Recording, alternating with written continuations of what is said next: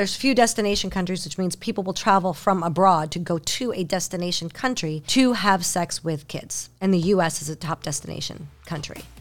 Hey, welcome back to the Marketing Ninja podcast, where Manuel shares his business, marketing, and branding strategies he's used to build 7 to 8 figure businesses.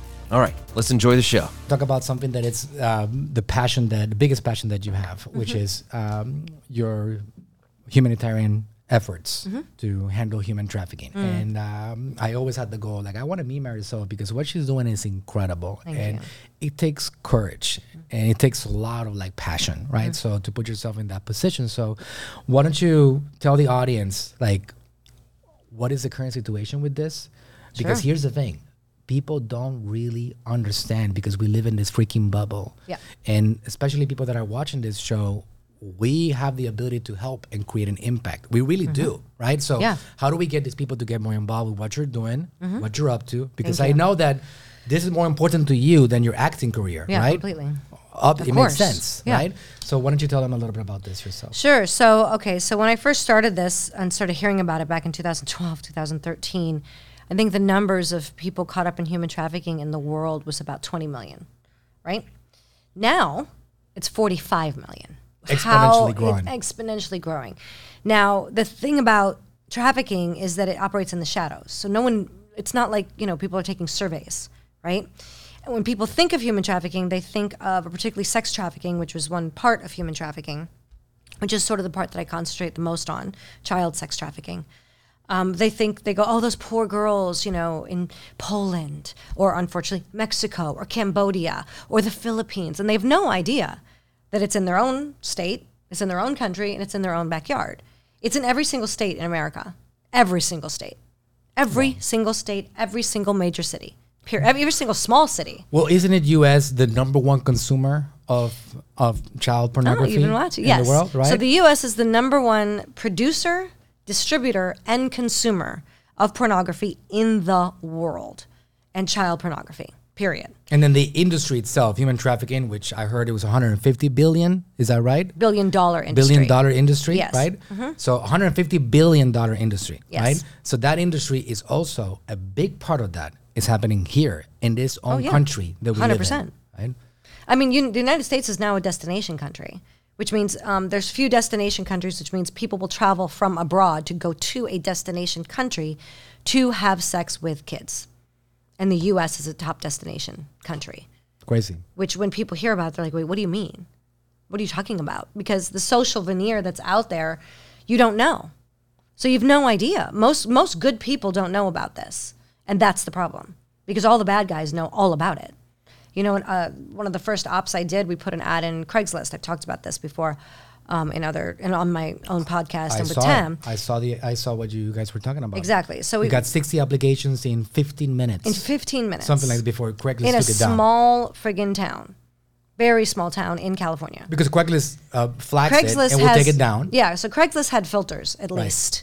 Some of these other sites do not have filters, but Craigslist had filters. So we had to put this ad out coded.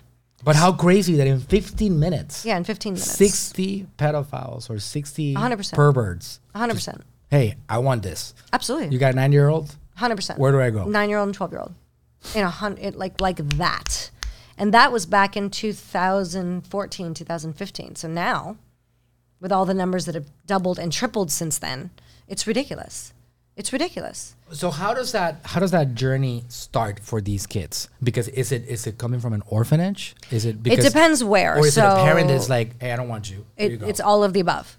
So it just depends. If it's in a foreign country and it's a kid, sometimes it's parents that are selling their kids under the guise of, oh, I'm giving my kid a better life. Trafficker comes, oh, we have a school that we want to send your kid to. I mean, it's like they have a recruitment office. 100%. Yeah. And these guys are smart. So once they get the kid, it's gone. Then the kid's gone and that's it. And that's their life. Parents are like drug addicts and they're looking for like a way out. Or just poor or just poverty, period.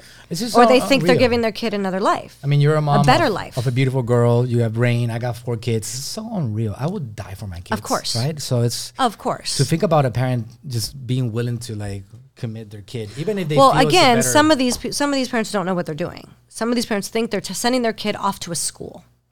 are off to a better life. And they've been fooled by the traffickers, and they're low income. They haven't gone to school themselves, so they can't really see the outpoints and that this may not be legitimate. And these kids are young enough that they don't really have access to their phones, and they don't really have... these are kids. They don't know their phone numbers to their parents, so it's like basically once they take them off, it's over. They're gone. They're gone. Right? So that's that scenario. And then in America, what does it look like? Well, in America, it's foster care children. It's foster care children and runaways. And I hate to say it, but the term that has been used over the last 15 years, they're called throwaway kids. Wow. Because no one's looking for them. There's no parents out there looking for them. And it's just, and it's horrific. But, you know, when people think of trafficking in America, they think of other kids being brought here. They think of, oh, you know, girls are being brought from Poland or the Ukraine. It's like, no, no, no, no. Or South America. No, it's supply and demand. We've got the supply right here in America, and we've got the demand right here in America. There's truly no need to bring girls from another country over here because we have more than enough here. It does happen, but it's not common because it's all right here. Plenty of times we'll take girls from here and export them to other countries. That happens. But in America, it's all here. Right. It's right here under our noses. So how do we start bringing these numbers down? So what is the the first and foremost, unfortunately, it's always going to be awareness because of good. Like I've said this 1,000 times, but if good people don't know about this, it's never going to change. It's never going to change. Period. You have to have enough of an uproar. And the only people that are going to give an uproar about kids being trafficked for sex are good people, our parents, our teachers, our, you know, well-meaning, sane adults, because all the bad guys know about it. So it starts with awareness. We just got to keep pushing. We just got to get more people to join the cause. That's right. We just got to get more people to join the fight and push. Right. That's the way it is. Exactly. So Marisol, as we're wrapping up, because we can talk about this for hours and hours and hours. Yep.